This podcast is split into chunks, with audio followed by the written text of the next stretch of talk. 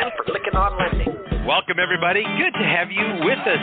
Welcome to Lykken on Lending, a weekly mortgage market update providing up to the minute information on interest rates, loan programs, and hot industry news, all related to the mortgage industry.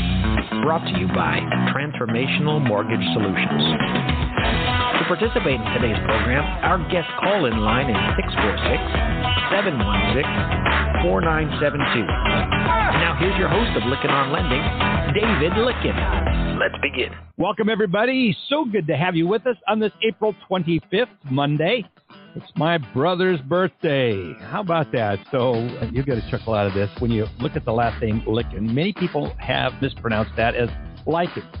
So he finally gave up trying to correct everybody. So he goes by Lykken, and I go by the way the proper Norwegian pronunciation, which is Lykken. So there you go. Happy birthday to my brother Dan Lykken. So good to have you with us. This podcast is created by mortgage professionals. It is for mortgage professionals, and we're so grateful to have you as our listener. Again, our commitment to you each week is to bring you timely information in an audio format that you can listen to anytime and anywhere. And no better example, we got Josh O'Leary out in the Olympia, Washington area, Pacific Northwest, listening and dialing in. He dials in every single week to get an update. So I'm going to give Josh O'Leary a big shout out. If you're listening by a link or you're listening however means, please let me know. Love giving our listeners a shout out. So anyway, during the Hot Topics segment today, we've got Christopher Brown, the software solutions architect at Fiserv. He's sharing some of his thoughts the financial institutions and where they're at and where the markets are heading in the bigger picture, as well as what is the role of financial institutions. I've been at this industry for 48 years. We've said for years that by the time you start seeing the financial institutions start coming in, it defines the end of a cycle. The IMBs are the first end of the cycle.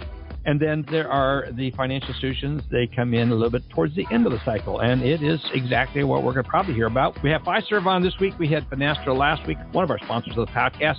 So we're getting some perspective on financial institutions. For you IMBs, listen and pay attention to this. They do have clear strategies. They spend a lot of money looking at what's going on. So you'll benefit as well listening to Christopher Brown talk about the, what's going on at Fiserv, one of the true leaders in the mortgage market when it comes to automation technology fintech. Alan Pollock even dialed in today. I'm so glad because he used to be at Fiserv as well. So we're going to have a great conversation in the Hot Topic segment. So stay tuned all the way through to the end. Also want to say a shout out to the Industry Syndicate. Check out all the podcasts on industrysyndicate.com. They do a great job. Also, I want to say thank you to our sponsors, the Mortgage Bankers Association of America. Be sure to sign up for the Mortgage Action Alliance app, which is MAW, and you can get that in your Google Play Store or in the Apple Store. Anyway, go pick up that, get signed up, and have your word heard on the Hill. Also, Alan's going to talk a little bit more about the tech show, what he learned at the tech show. Really interesting feedback coming out of that. Also, Finastra is a sponsor. Thrilled to have them as a sponsor. They maximize convenience with post-closing functions, including funding, collateral tracking, shipping, insuring, and guaranteeing, and as the interim servicing and accounting. There's so much that they do. We had Troy Anderson on of Finastra on last week talking about this. And again, we're going to continue that conversation with Christopher Brown this week with Fiserv. Also, a special thank you goes out to Lenders One and the Mortgage Collaborative. These two co ops do a great job of helping lenders and vendors get together in a smaller, more intimate setting where we get together and talk about what's going on in the trends of the industry. Encourage you to be a member of both of them. Select at least one of them, but that should not negate your membership with the MBA, which is numero uno always. Also, Total Expert, the leading fintech software company that delivers purpose built CRM technology and create a customer engagement for the modern financial institutions. I got to tell you, go back and listen to the interview we had with Joe Welu on March 14th. They got a great cohesive platform that just brings together experience. And if you're looking to do some recruiting, this software also has some really nice features for connecting with loan officers. When you identify them, through either Modex or Mobility MMI. Both of these companies, again, are sponsors. We appreciate both of them. I use both of them for helping our clients on recruiting. Check out both these companies. And if you're looking for training, check out Knowledge Coop. Ken Perry and the group there do a great job. They just released a new platform on April 1st, and they're doing a great job with that platform. We're broadcasting on that platform as well. SnapDocs, they have a great eVault solution, it'll make it so simple to get started with eNotes. If you're not in the eNote program, you can do so and transact across multiple partners. Now, a lot of people say, yeah, the APIs, everyone has APIs, but it's really difficult to use. You got to talk to the folks at SnapDocs. They'll make it real clear on that. Brianna Ings, we had her on March 28th. Check that out. As well as Success Kit. Jillian Lumpkin is doing probably one of the most amazing jobs of helping you tell your story. It's a very effective way to reach your audience, not just through your own words. It's much more effective to use the words of your clients, and that's what we do. We get a lot of client testimonials as a result of that. We get a lot of traction with this. Check out successkit.io. You can use that as a loan officer, as a mortgage company, tech company. It's across the board. Really good. Also, Lender Toolkit. Brett Brumley, we had him as a guest on March 14th, and my good friends there, Brent Emler and Brett Brumley. Great guys with a great technology, as well as Form Free. They do a great job. Brent Chandler was on with us recently on February, as well as Simple Nexus. We have Lori Brewer on on March 21st.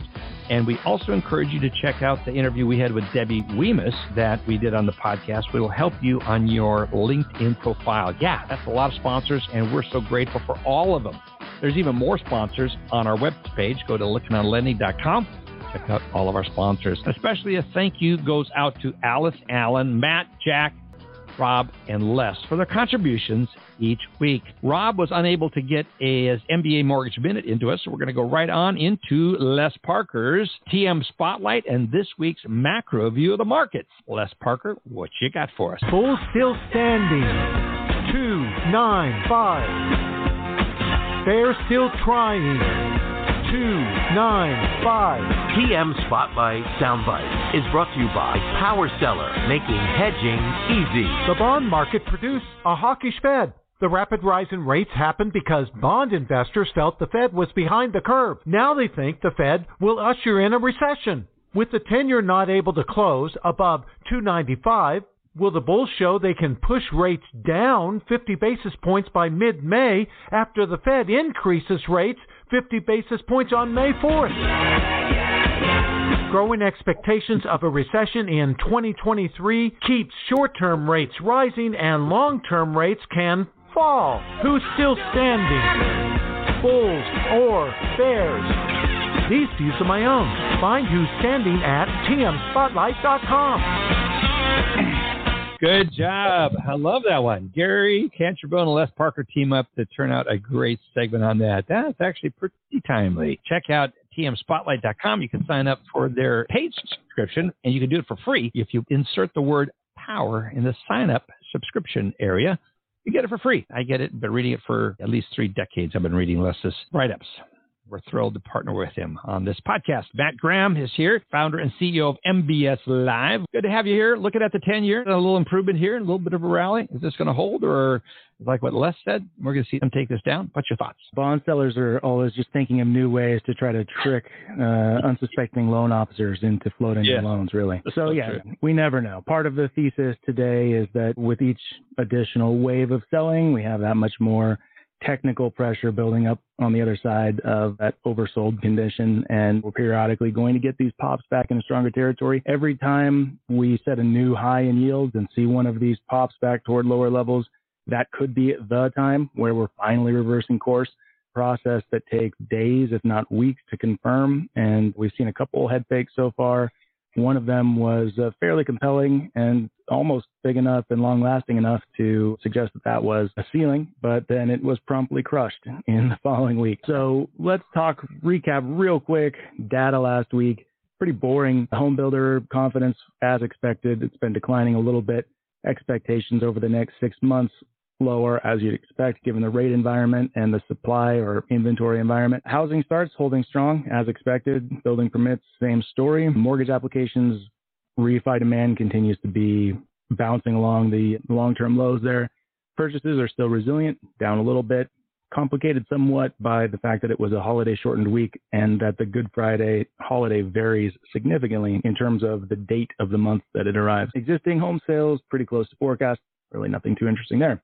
The more interesting stuff happened away from economic data, and there were several Fed speakers, as Les alluded to. Chicago Fed Evans, characteristically a mega dove, very bond friendly in his comments over the years, had what I would call just sort of down the middle commentary on the rate outlook, but coming from Evans, the market as hawkish or unfriendly for rates And he basically said, in a nutshell, we could have two 50 basis point hikes and then 25 bip hikes from there on out. That's right in line with what Fed funds futures are suggesting. So really no surprise and not an overly hawkish message, but markets didn't love it and combine that with an active day of corporate bond issuance, which also puts upward pressure on rates in the short term. And that was enough for a big sell off to new long term highs on Tuesday. But the bond market did a fairly good job of moderating after that. Wednesday, nice little correction, back to the lows of the week, but not back into the previous week's territory. This is how they get you, by the way. A big sell off followed by a big rally, and the rally seems good, but it doesn't really get you back to the previous week's levels. And so you're tricked into thinking that things are good. On Thursday, that rule was proved true with a big sell off yet again and driven by central bankers yet again. It was interesting because the market was waiting for Fed Chair Powell and ECB President Lagarde in the afternoon at an IMF function. But well before that, uh, Bank of England's Mann, that's M A N N, and also Fed's Mary Daly were out with comments that I wouldn't say they rocked the bond market, but they definitely put significant upward pressure on rates. And the bigger of those two deals were Daly's comments and she basically said 25, 50, or 75 bips. Those are the three options for rate hikes. Nobody's really talking too seriously about the 75 bip hike potential, but I think at times it has been on the table. It is something that may be discussed next week. I don't think the Fed will pull the trigger on it. The market definitely doesn't think the Fed would pull the trigger mm-hmm. on it. And as unlikely as it is for it to be mentioned, is going to hit the market a bit. And she also said that it's an open question as to how far above we settle at above 2.5% in terms of the Fed funds rate. So all of that sent yields much higher. Friday was flat. And now looking at the week ahead, more home economic data, home related economic data, housing, home prices, pending home sales. And of course, with us as always, MBA applications. We have the two, five, and seven year Treasury auction cycle. We had a little bit of action last week around the 20 year bond auction. So not unreasonable to think we could see some more volatility surrounding the auctions. And then the biggest deal of the week in terms of data would be Friday's PCE inflation. That's a counterpart to CPI and the Fed's preferred inflation index. And it is more stale than CPI since we already have CPI data. It might be a little bit anticlimactic if it comes in similarly, but if it paints a significantly different picture, then that could be a meaningful takeaway for the market, especially if it paints a picture of even more moderation in inflation. The big unknown that remains there, well, there are two of them. Number one is the fact that recent commodity price spike may still be working its way through the market and could yet be seen in the inflation indices. So we might not have seen all of that pass through yet. In fact, it's likely we haven't. And then the other unknown is the COVID situation in China with lockdowns and a drop in oil prices as a result. And that drop in oil prices is currently more than offsetting the expectations for supply chain disruptions that would push inflation higher. So inflation expectations, oil prices both dropping significantly this morning as a result. Equities indices in China way down and that is what is behind our bond gains this morning. And I would say that a little bit of fuel is added to that fire due to the oversold nature of bonds heading into the day, adds a little bit of extra emphasis when you have that much short base stacked up and a little bit of a short squeeze for bond sellers. So yeah, bigger yeah. picture, yet another opportunity to bounce, yet another time where we need to wait and make the market really prove itself before we are convinced that it is happening. Yeah, wait. There's so many people that are trigger happy right now, Matt. It's like crazy. Exactly. Oh, what do we do? What do we got to clock? I got to clock. No, no, this. Little. I mean, I was just talking to one company who said their loan officer, who is a very sophisticated kind of guy, and he has a client that even though he made him sign a statement says you're floating at your own risk, the applicant was waiting Rates are going to go down. Rates are going to go down. I know they're going to go down. I know what I'm doing because I'm a really smart guy. I have a PhD in finance. This guy was, and so they hung on. He said no, and now he's coming back and suing the company because they did not make him lock. Thank God they used that form that says you do know you are floating, at which means interest rates could change suddenly, and in the event that they change, you will be paying the higher rate. You understand that and sign. So signify this statement by signing below. He did sign it, and he's still coming back and suing him. Isn't that amazing? This is crazy times. Jack, I'd love to get your thoughts on this brilliant analysis by Mr. Matt. Isn't volatility grand, guys? One of the things I wanted to talk about real quickly this morning, we throw the term soft landing out a lot here on this podcast. And, and just so we all understand what a soft landing would mean in these economic times, obviously inflation running seven and a half, eight percent. The Fed's target is two to two and a half percent. So the challenge for the Fed is how do they reel inflation back down to the target range without causing excessive contraction in the economy that would put us in a recession? So just making sure everybody knows what the term soft landing and that challenge is for the Fed. So are we going to see a miracle on the Hudson, David, where Sully brings it in, or is this going to yeah. be more like the Denzel Washington movie called Flight, where the plane's upside down? I don't yeah. know. But the question that I get a lot is what's going to happen to housing valuations? Are we going to see something similar to what we saw in 2007 and 2008? And I just want to share a little bit of good news with our listeners. Three reasons why we won't get there again. We have better credit quality today. You know, I mean, look, as much as people complain about regulation, Dodd Frank and ability to repay has us in a much better place today than we were back in 2006 coming into that recession.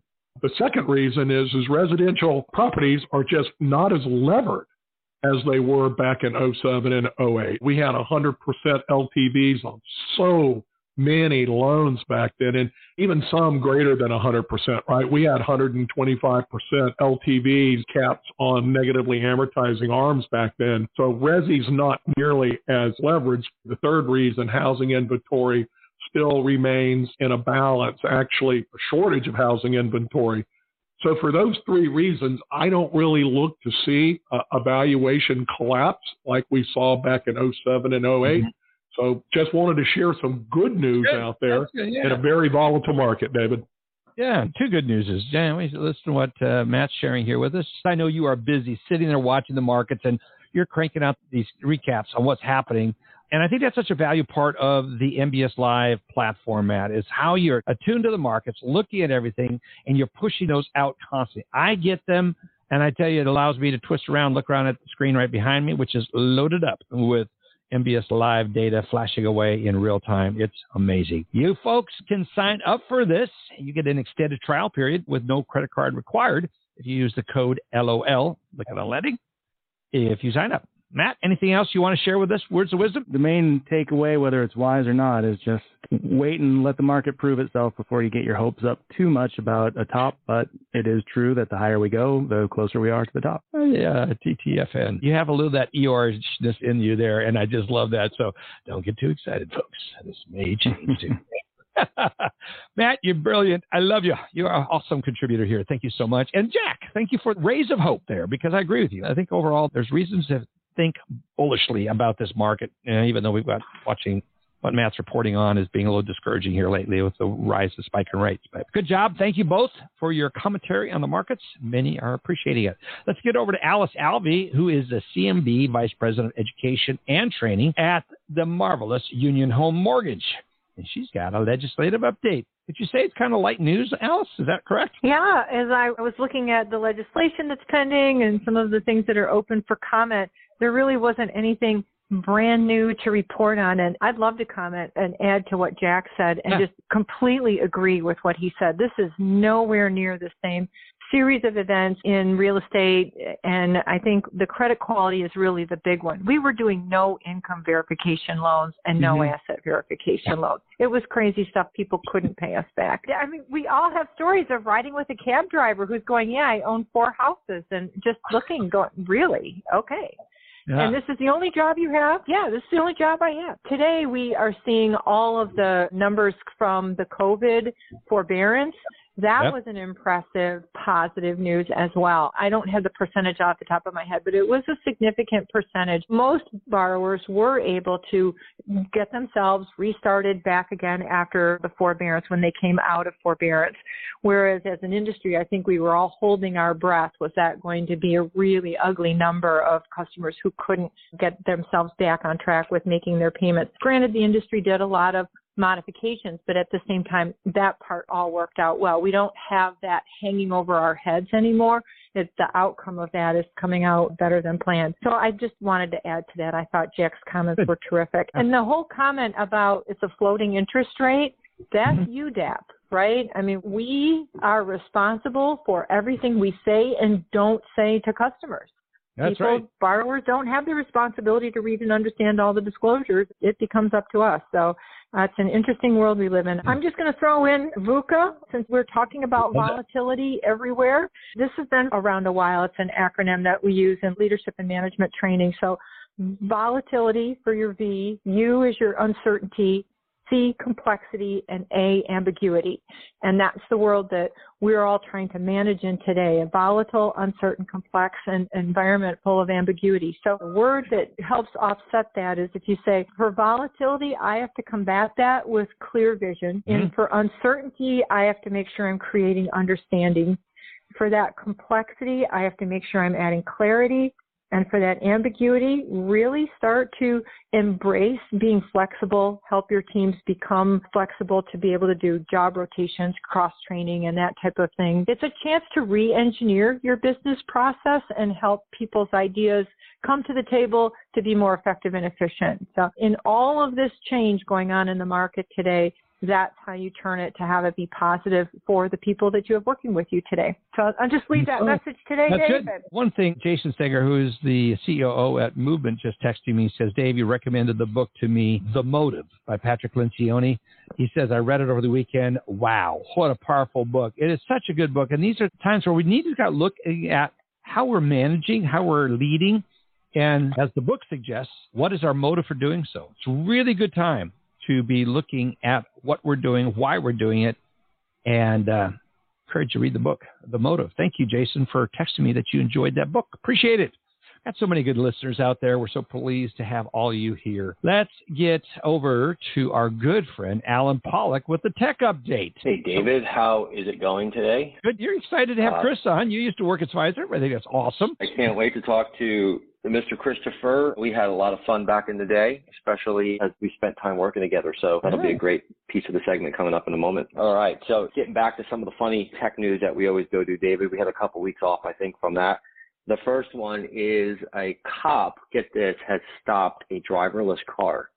The driverless car then flees, and then there's a whole bunch of confusion. And so if you want to learn more about what really happened, you can Google it and check it out. But that is the, the factual statement is that a, a driverless car was stopped and, uh, pulled over by a cop with a lot of confusion as to what to do next. I guess what was the car flees, you just kind of let it go mark down the license plate. You can stare in the camera and go, okay, who's really driving this crazy thing? That, that's hilarious. Yeah. Sounds like something out of a movie. So yeah. let's also talk about big tech, right? Probably moving the focus away from Facebook, but definitely on Twitter. So there was a big meeting over the weekend with Twitter's board, and it looks like they are nearing a deal. Decision will likely come today. Their earnings report is due out on Thursday, and what Musk has said is that he's offering 46.5 billion. He said they're really only worth 37. And he also made a giant comment. He said that is his best and final. There's all kinds of news about it all over the internet. Oh, yeah. If you haven't heard about it, then you're way too focused on our industry. But uh, check it out. So we'll hear probably today or tomorrow what's going to happen with that deal. Industry news: SnapDocs and Maxwell are now partnered together to ICE mortgage technology and Gateless. This is one of those folks that I saw at the conference. They're basically a smart underwrite platform. They're using new tech, so all of this AI and OCR technology that's out there, and it seems that everybody's getting their hands on it now. They're partnered with Google Tech called Smart AI, and it's basically a version of mortgage document data extraction that Google's partnered on. Uh, and they're also connected to Fannie and Freddie. Their goal is to reduce the timing, the limitations in the entire loan process. So Gateless is a new name that's out there. Check it out. Here's something kind of funny, David. I, I met with a broker and I asked him, what technology are you using? right? And there's one point of sale and one or two LOS platforms they're using. But his actual comment was, I don't like technology. It doesn't help me, but I rely on educating the borrower. I rely on mm. the data that I get about the property and I rely on relationship. And if you remember about two years ago, I had spoken with somebody who was an originator and he said it takes about 13 touches to bring in that deal, right? To bring the fish in the boat.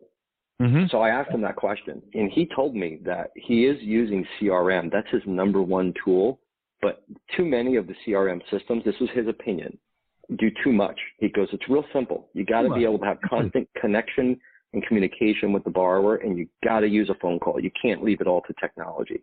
So while we're here touting technology, technology, right? That's how a broker's opinion is, and he is not probably real popular on LinkedIn. You're not going to see his posts every day, but he definitely knew what he was talking about, and he has a successful brokerage that he owns.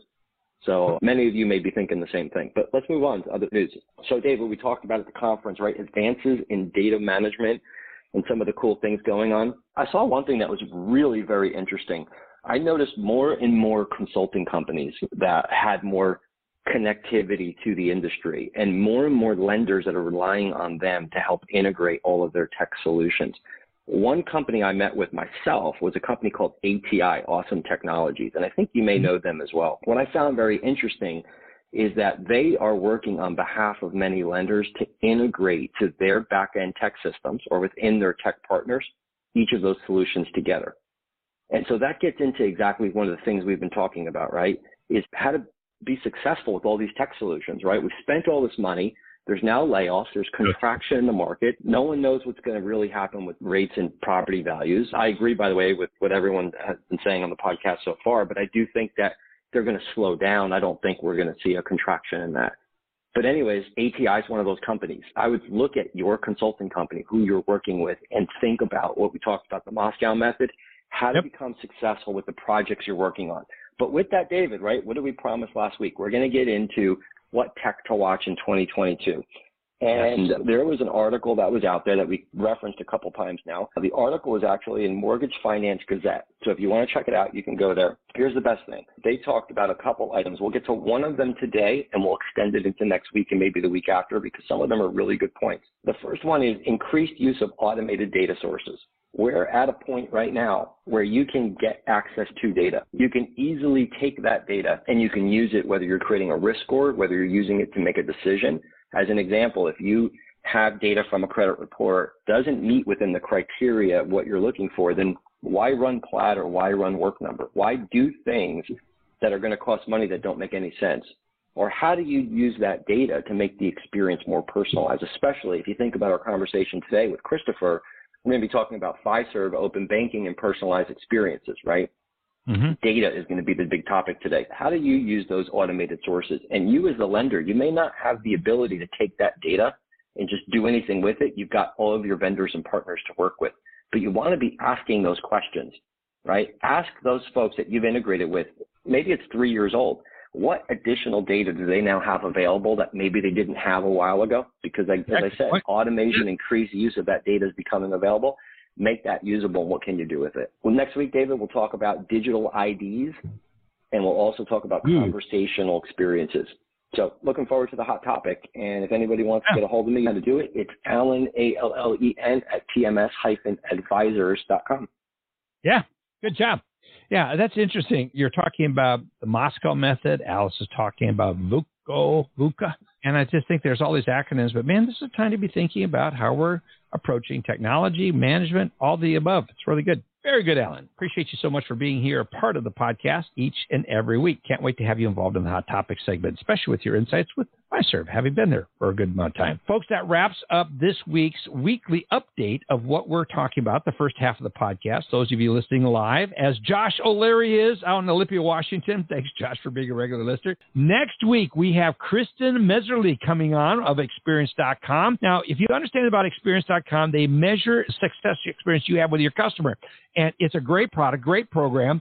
The reason we're having Kristen on, she's dear. We belong to the 7A uh, mastermind group together, along with a number of others. And Kristen always has great content. But what Kristen will be talking about next week, she'll be announcing who won, who is doing the best job. And you hear the criteria that Kristen will be laying out. It's going to challenge you come on back and be sure to join us next week and listen to the Hot Topics segment where we have Kristen Messerli of Experience.com. I want to say a special thank you to our sponsors, Finastra, Lenders One, Mobility MMI, Modex, the MBA, Knowledge Coop, the Mortgage Collaborative, SnapDoc, Success Kit, Lender Toolkit, Total Expert, Form Free, TMC, and Simple Nexus. So good to have you all with us, everybody. Have a great week.